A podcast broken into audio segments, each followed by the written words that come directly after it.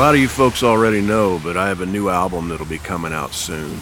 It's called Souvenirs of a Misspent Youth, and it'll be released in Europe on July 7th, and it'll be released in the United States on August 19th. And got a lot of good people working with us on this record. We're feeling optimistic, and, uh, and we have meetings and things like that, which is a weird thing for me. I'm not used to having meetings, but we had one yesterday, and somebody asked me at the meeting, "So Otis, what is what's your goal for this record?" And Amy and I are goal-oriented people, but we believe in attainable goals, something you can actually aspire to. So we talked about it a little bit ahead of time, and we've decided that our goal for this record is we hope we sell enough records and we make enough money to where we can buy a, a decent vacuum cleaner. So I said that on this conference call, and uh, I said, you know, I'd like to sell enough records to maybe buy a vacuum cleaner. And there was this really long, awkward silence of probably 15 or 20 seconds. And you could just feel the disappointment in the air. And I realized I should probably aim a little higher. So I said, well, I mean, I want to, I want to get a nice one, you know, maybe something from Sears.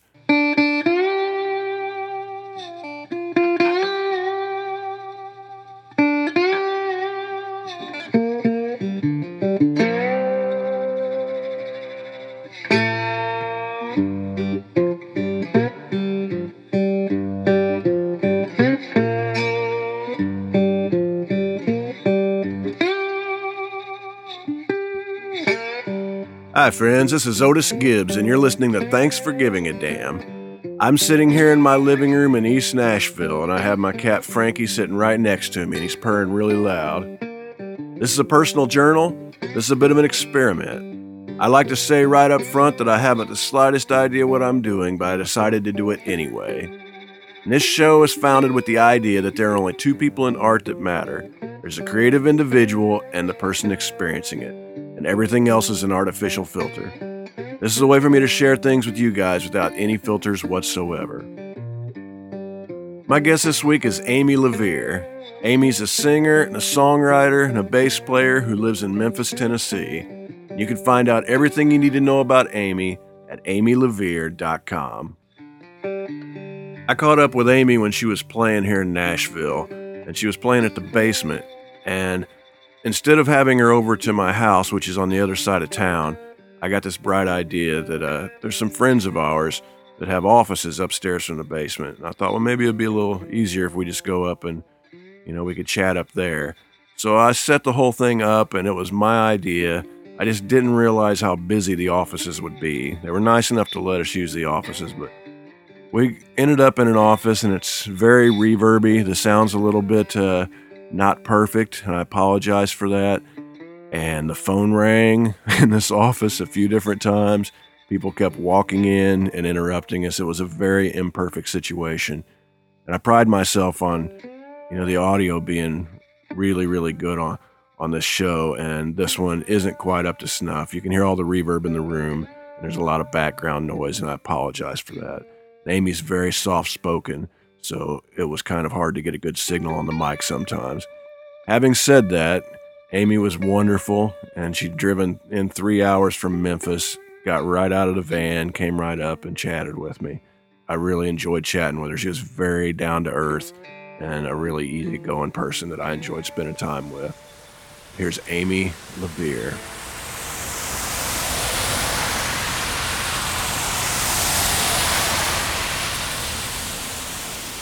I still do a private party from time to time or a corporate gig. And um, this was a corporate gig, and it was on the Mississippi Queen, which is a riverboat. And it was this, uh, they had had it revamped, and it was a maiden voyage. And the concept was is they were going to let all these cyclists uh, book the rooms, um, take them down from St. Louis, I believe, to Memphis, where they would get off, go for a nice long bike ride, get back on, and they were working their way down to New Orleans and they would get off also, I think, in Natchez and go for a long bike ride and then go to New Orleans. And it was just, you know, cycling cyclists adventure. So it was the very first night of their their run, and the concept was we would get on and play to Tunica and get off and have to drive back to Memphis. So this already involved having someone follow me to Tunica, which was about an hour to drop off my van, and then with their minivan take all of my gear to the Mississippi Queen to load on so that we could, you know, have a van there to, for the drop off. So we get on the, the boat, and the cyclists had ro- uh, ridden their bikes 40 miles that day. And they had boarded it at 7 a.m., you know, from St. Louis. So we get on the boat, and then they have this huge feast prepared for them of like etouffee and French bread and, uh, you know, uh, bread pudding, and they've got wine, and they've got all this food and they're already falling asleep. You know, they're all just exhausted. They've had the biggest day. They've ridden 40 miles. They've eaten beignets. They've, you know, so we get up to play, and then the guy wants to get up and introduce us. We think, and he, the, you know, whoever's hosting this event gets on the podium, and he starts to.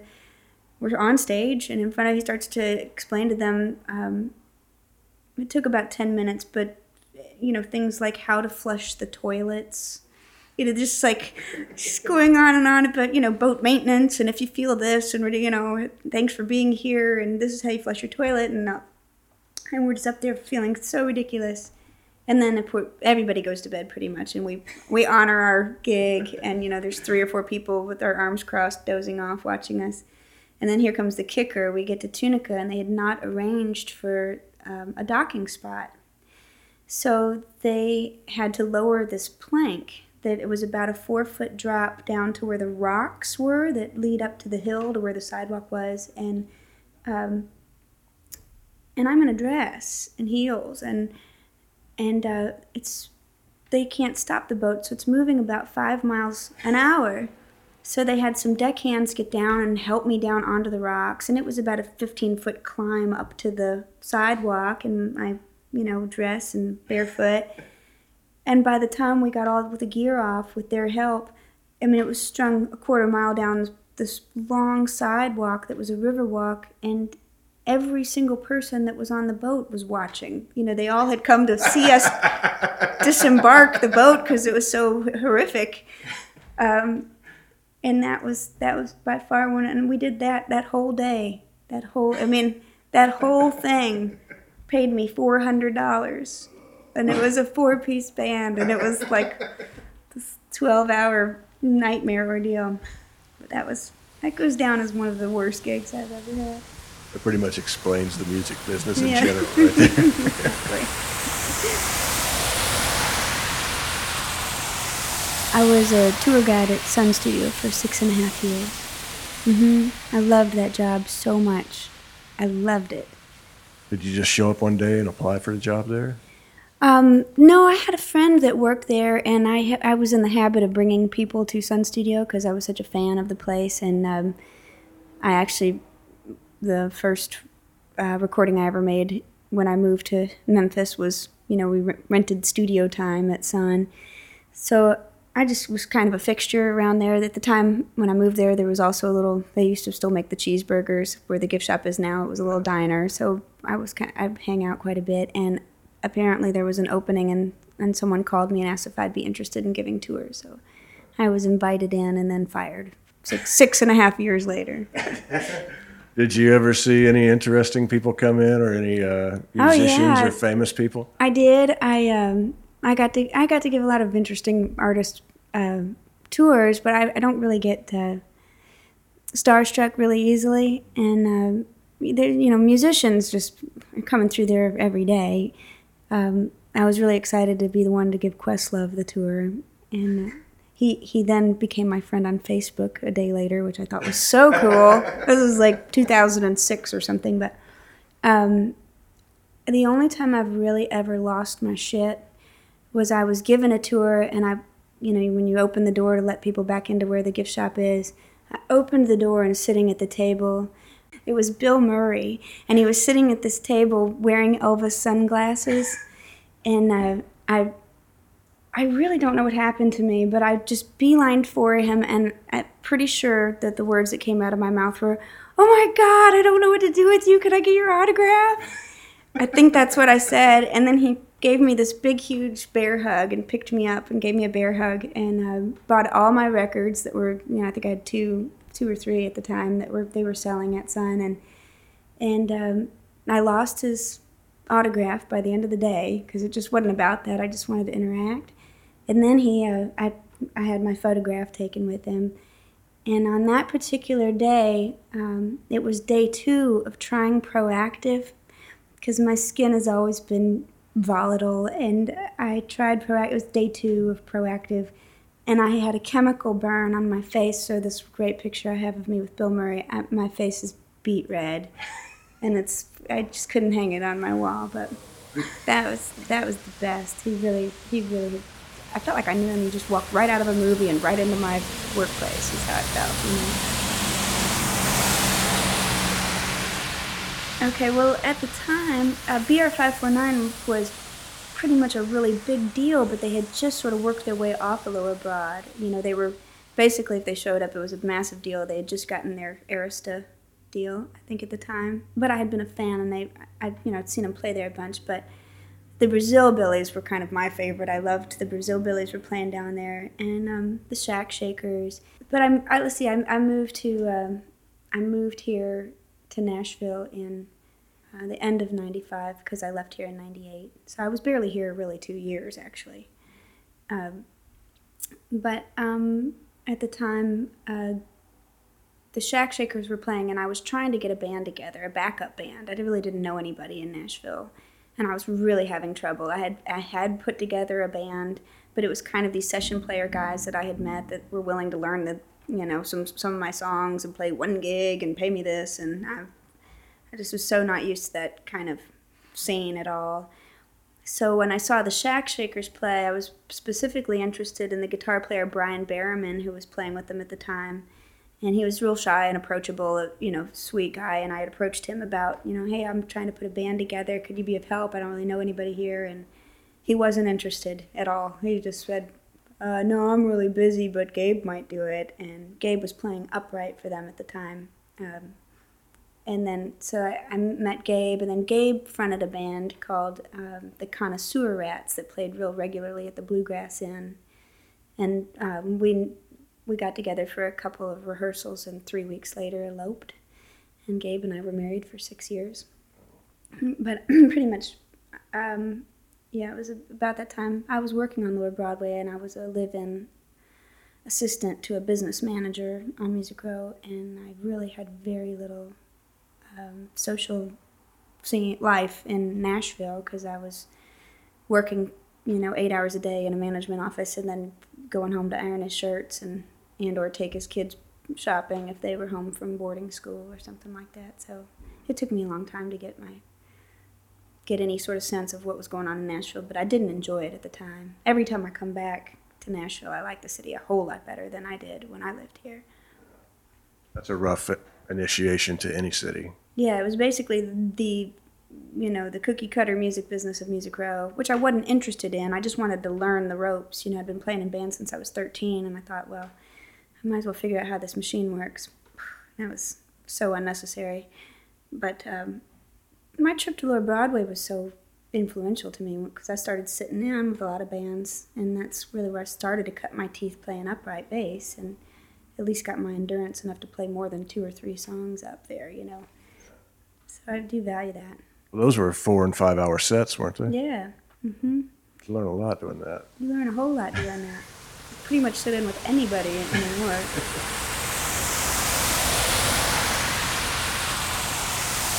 Well, I was um, I was actually playing at this little pub called Murphy's in Memphis, and um, I have forever covered a couple of Wanda Jackson songs in the set, and um, I did "Funnel of Love," and at the end of the, well, I think we were actually just on break and a guy came up and introduced himself to me and said he was the assistant casting director of a Johnny Cash biopic that was going to be filmed called filmed called Walk the Line, and that they, you know, were looking for a Wanda Jackson, and would I be interested in auditioning? And of course I was, and I think it was maybe even a month later that they were starting to hold the auditions, and so I went when I was supposed to, and sat in a room with a bunch of girls that kind of looked like me and had to go in and play guitar, which I don't do. I do not play acoustic guitar very well, so I just, you know, kind of barely learned up one Wanda Jackson song and um, somehow managed to get the part. And there was a girl that Wanda herself had sent, um, wanting to play her in the film. And uh, very weirdly, I mean, the girl was so talented musically, was why she chose her, obviously, but she looked nothing like Wanda Jackson, you know. I think they chose me just basically because they knew I could sing the song and I, I didn't, I don't favor her, but just, you know, I have dark hair that would do that thing. And, uh, well, no, what it ended up being, you know, in the film, it's basically edited out of there. I mean, I'm, uh, in fact, it's not even Wanda Jackson on the uh, credits, it just says Wanda because they edited it. I mean, they edited the scene to nothing really. Um, the actor Waylon Payne that was playing Jerry Lee and I go out and finish a duet when Johnny and June have an argument on stage. And um, instead of actually really showing us do that, they just cut to Johnny Cash beating on her dressing room door. So, so the scene was gutted, really. So I barely am in that movie, actually. Was it an intimidating audition?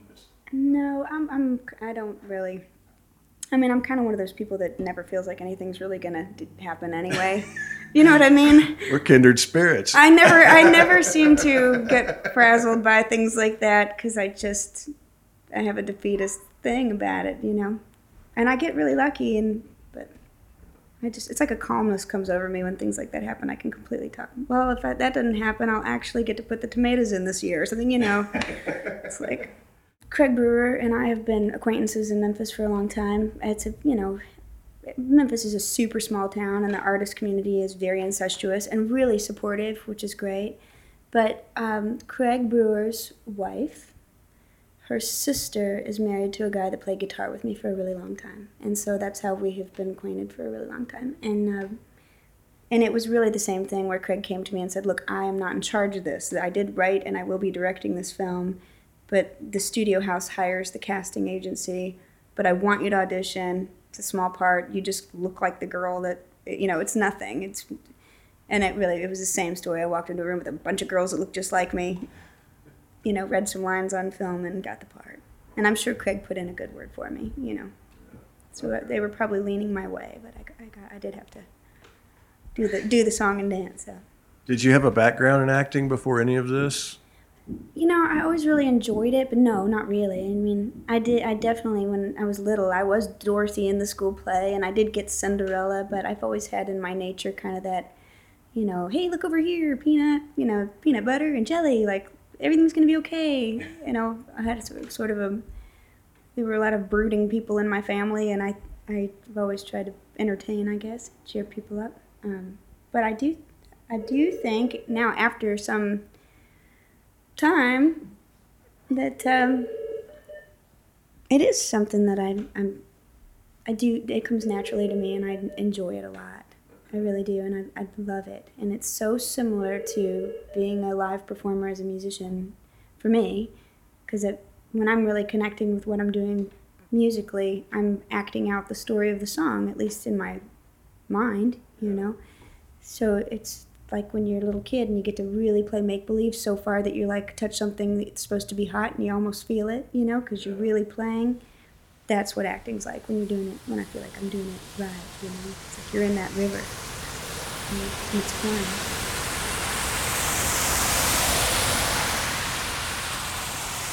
Yeah, the, um, it came about so cool, and I got to thank Jimbo Mathus for this, and he doesn't even know it, I'm sure, but uh, Jimbo Math was was on Seasick Steve's radar, meaning that he was familiar with Jimbo's work, and perhaps they'd played some blues festivals over in Europe together or something. Um, but he was a fan. Seasick Steve, you know, really liked what Jimbo was doing.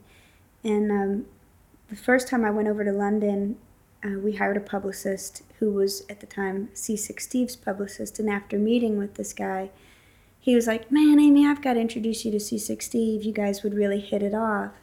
And so a couple of days later, he said, "Yeah, Steve wants to meet you. He's at this hotel." And we come to this. Um, the publicist and I show up to this hotel, and I mean, it's just like gold gilded velvet, you know, this over the moon hotel. And I, I had no concept, preconceived notion of whoever this Seasick Steve was. Hadn't seen a picture of him, had no idea. Was just going along with, I'm supposed to be somewhere at three to meet this guy, you know.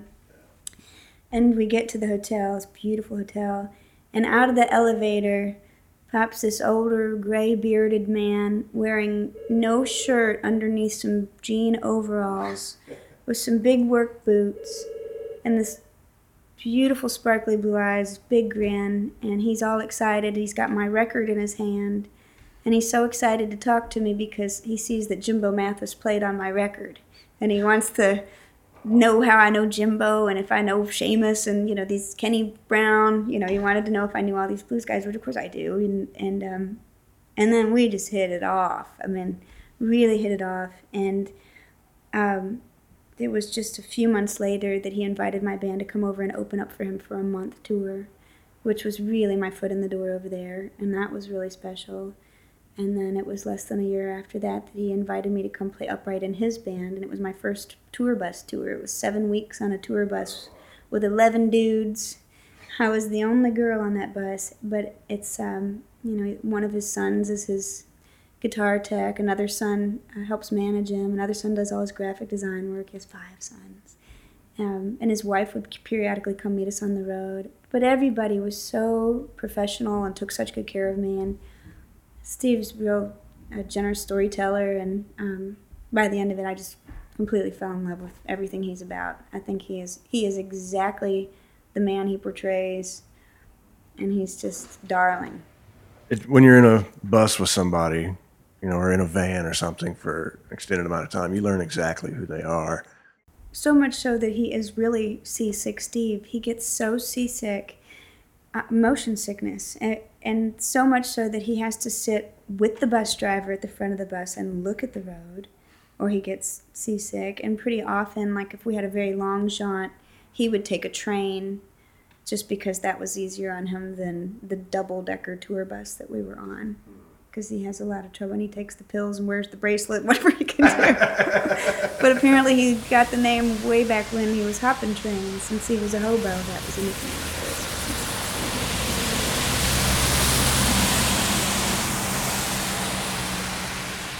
Basically, when I was, and I'm, I'm pretty sure I was 13 now. I've done the math. I've been saying 14, but I was in 10th grade when I lived in Decatur, Illinois, and this was still Michigan, so I think I was about 13. I was in ninth grade, maybe.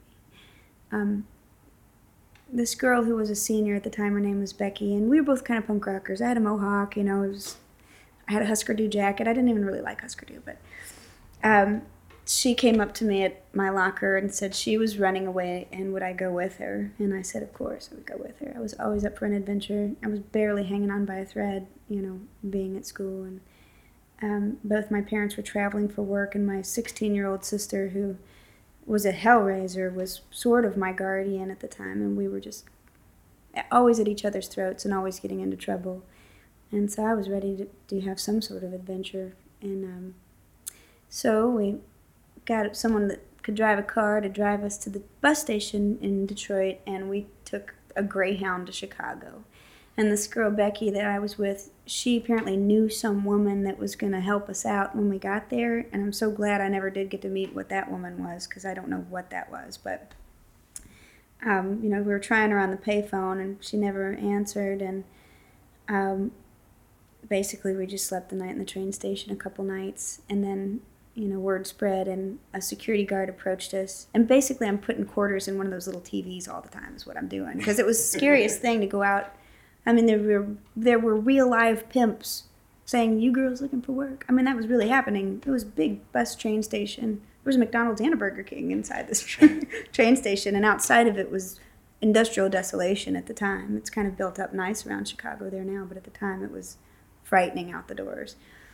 So we had a security guard come up to us and ask us if our names were Amy and Becky. And I said, Yes, sir. Like, take take me now. Where are we going? I don't care. Just get me out of here.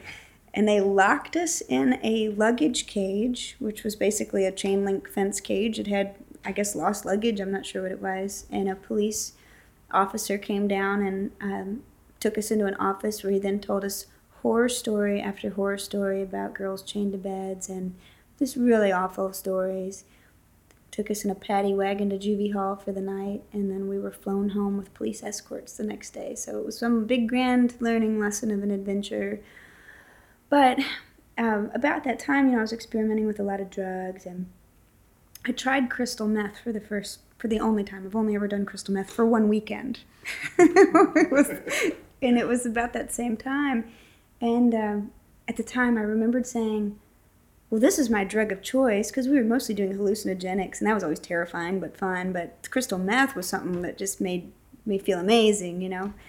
And I, that particular bubble of time in my life was just so freaky, and you know, um, it's always struck me when I see some homeless woman specifically that maybe favors me or because they're out there, you know, and it always just freaks me out at how fragile staying on any kind of sane path of life it really is. I mean, it's that it's just I could just teeter off into homelessness, you know, pretty pretty easily, and um, so meeting Steve and hearing all these great stories about you know him being a hobo, which he's able to tell romantically, but some of them are violent and frightening, you know. But um, I don't know that he regrets that part of his life, really. You know, I think he learned a lot from it and has what he knows is a unique experience, you know.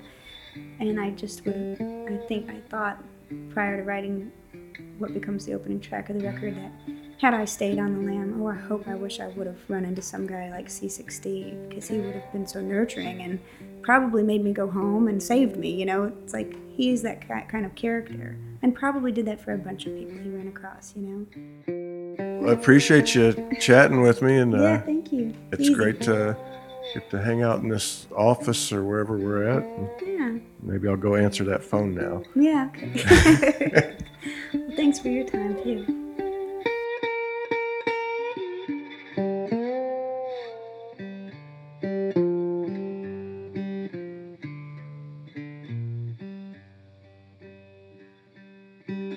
I'd like to thank everybody for listening in, and I'd like to thank Amy for meeting up with me in those offices up above the basement here in Nashville.